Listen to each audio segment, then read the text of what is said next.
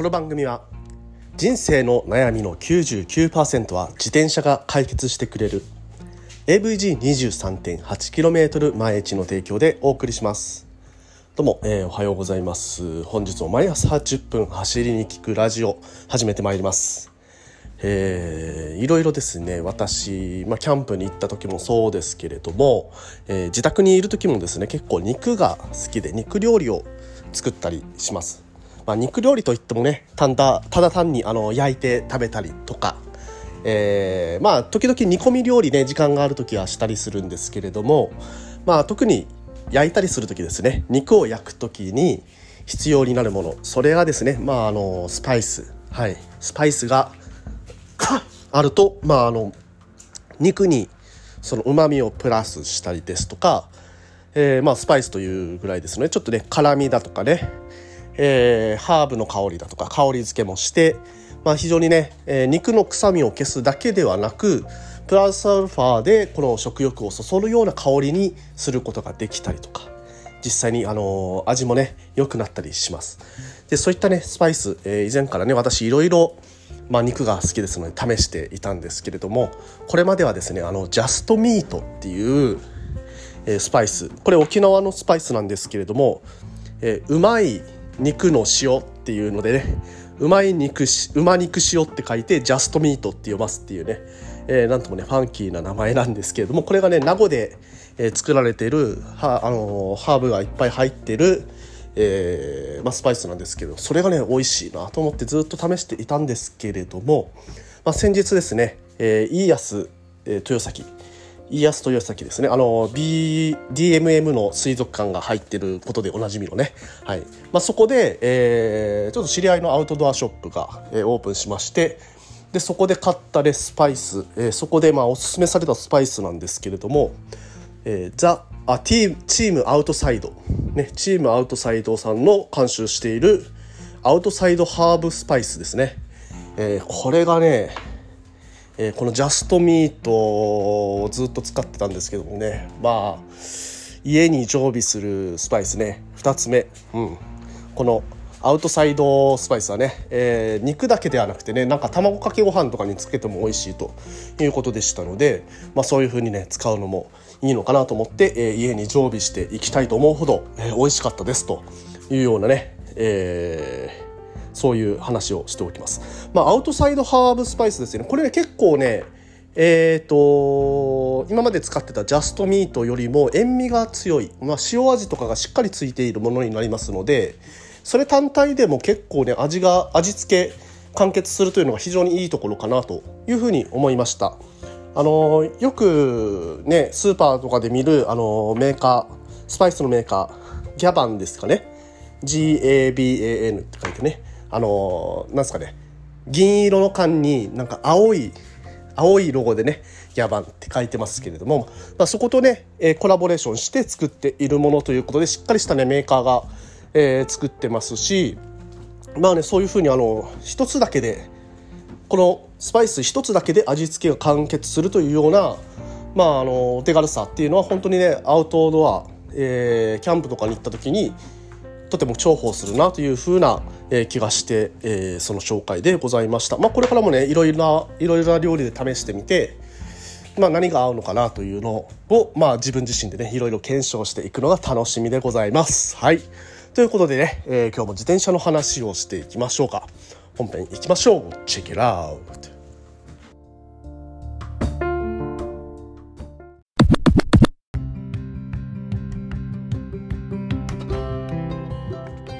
はいどうも改めましておはようございます。森健でございます。沖縄一周自転車ツアーのツアーガイド。AVG23.8km 倍一路広報。AT ツアーのコーディネーター。そして沖縄県サイクルツーリズム推進協会の理事として活動しております。え、どうも改めましておはようございます。ということでですね本日も毎朝10分走りに聞くラジオ本編と参ります。えー、まああの日常ね日常に潜む謎。はい。皆さんあのなんかね疑問に思っていることとかね。あれ？これってどういうね理由でこの名前になってるんだろうとかね、はい、そういったことってございませんでしょうか。まあ、自転車帰りもねそういう謎って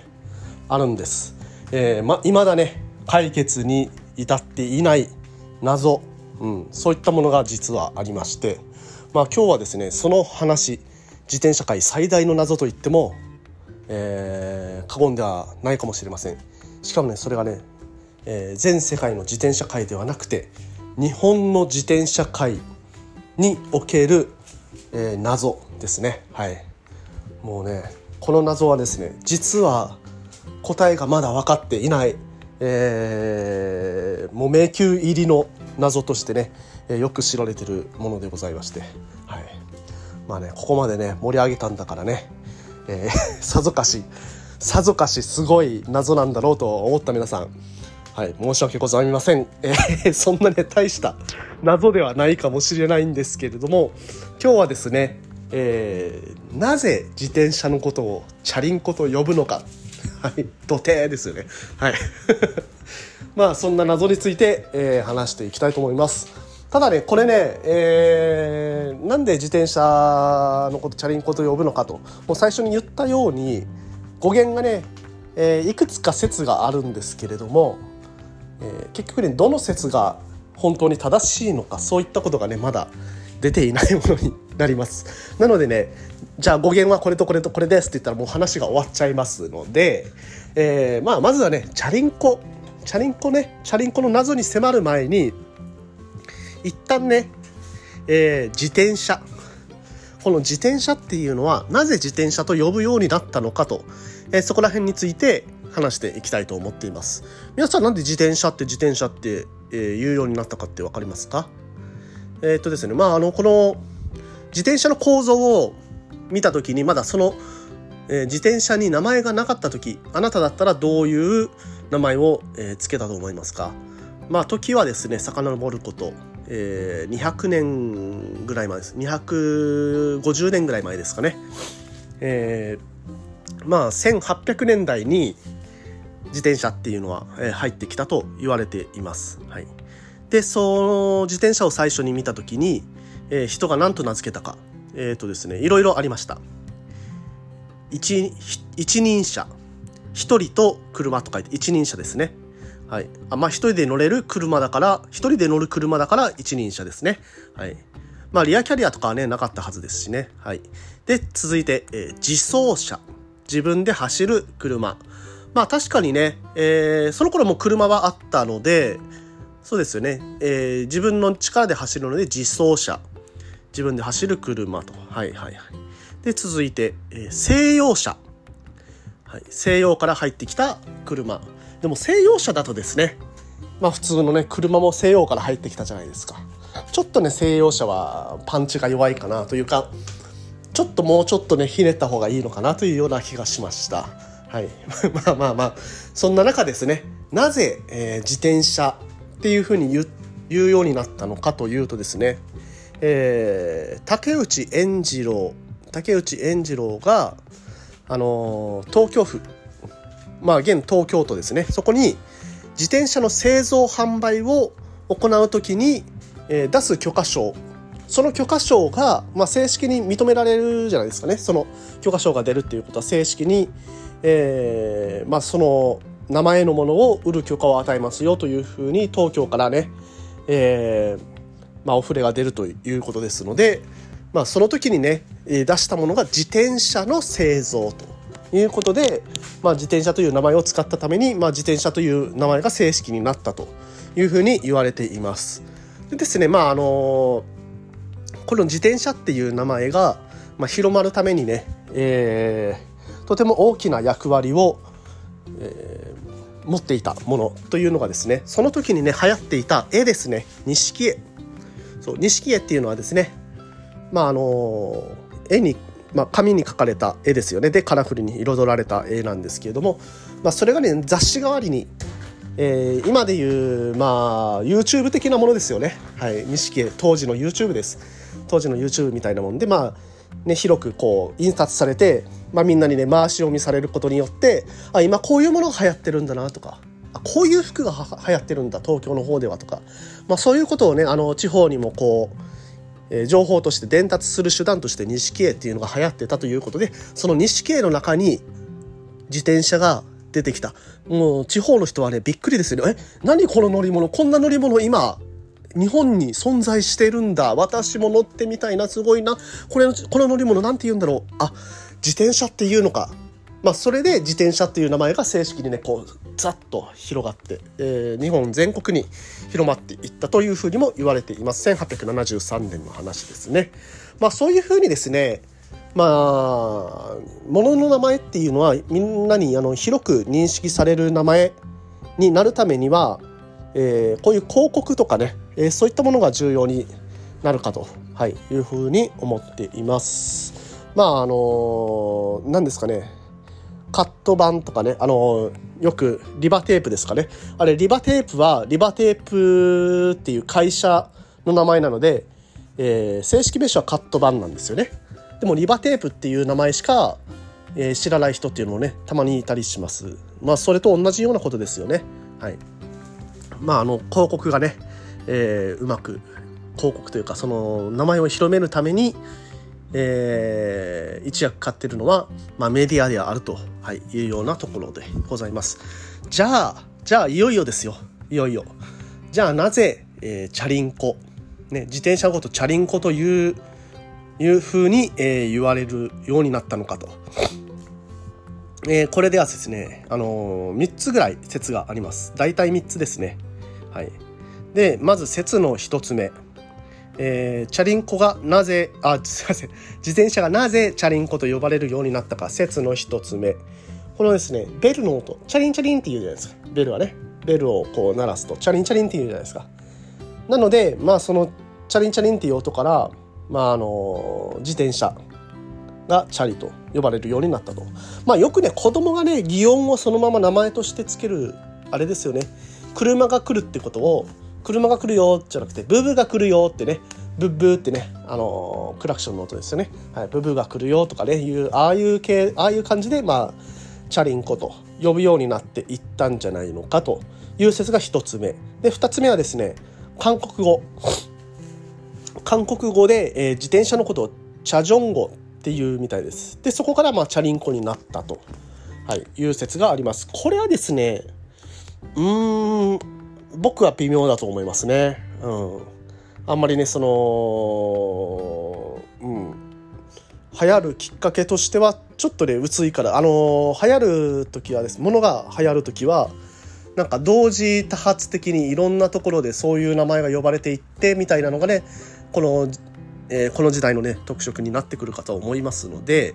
やっぱりね、この韓国語で自転車をチャジョン語と呼ぶから、じゃあチャリンコって呼ぼうよっていうのは、なんか同時多発的にね、いろんな地域で起こり得るとはあまり思いませんので、まあこれはね、ちょっと薄いかなと思ってます。それよりはね、あの、ベルがね、搭載されてる自転車が売り出されていて、そのベルの音、チャリンチャリンっていう音が、まあチャリンコと呼ばれる語源という方が僕はね、濃厚かなというふうに思います。で、あとですね、もう一つ。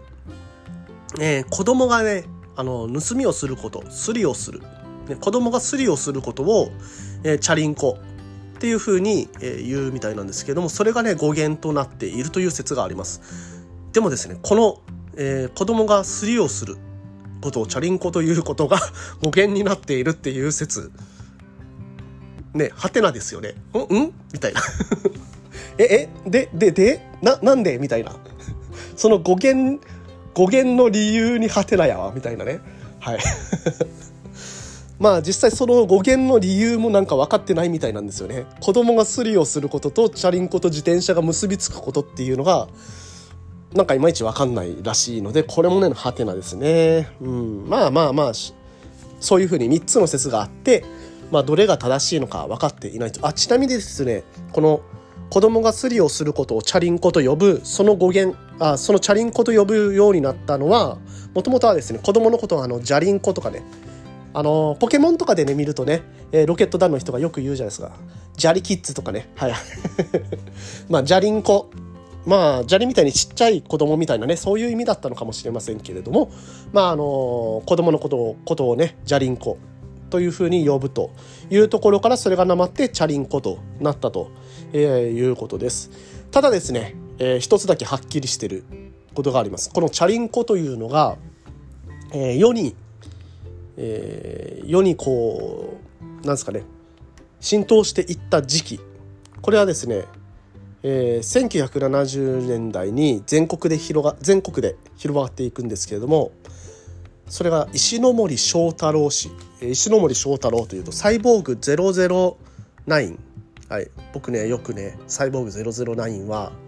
えー、地元の図書館に置いてある漫画ね「ブラック・ジャック」と「サイボーグ009」まあ、あと手塚治虫の火の鳥とかねもうそういうのしかないんですよ。なのでもうサイボーグ009ね図書館で借りて一生懸命読んでましたね。小学校時代はい。まあそういったサイボーグ009だとか、えー、仮面ライダーもですね、えー、石森章太郎氏が、えー、作った、えー、漫画でございます。はい。まあそういったね仮面ライダーサイボーグ009の生みの親、まあ、特撮の親と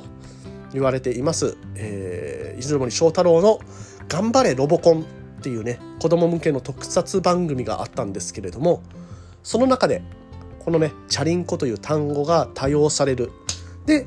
このチャリンコという単語を多用されることによって、まあ、ファミリー層ですね主に子供ですね。やっぱね子供の、えー、その頃はね、えー、すごく子供が多い時代ですのでまあ、子どもの発信力っていうのはもう、えー、捨ておけないというような時代だったとは思います。ですのでそのね発信力の高い子どものチャリンコチャリンコって呼ぶね、えー、それがね順当に日本全国に広まっていったんではないかとまあそれはねまあほぼ確実なのかなというふうには思いますがまあただね、えー、このチャリンコという名前の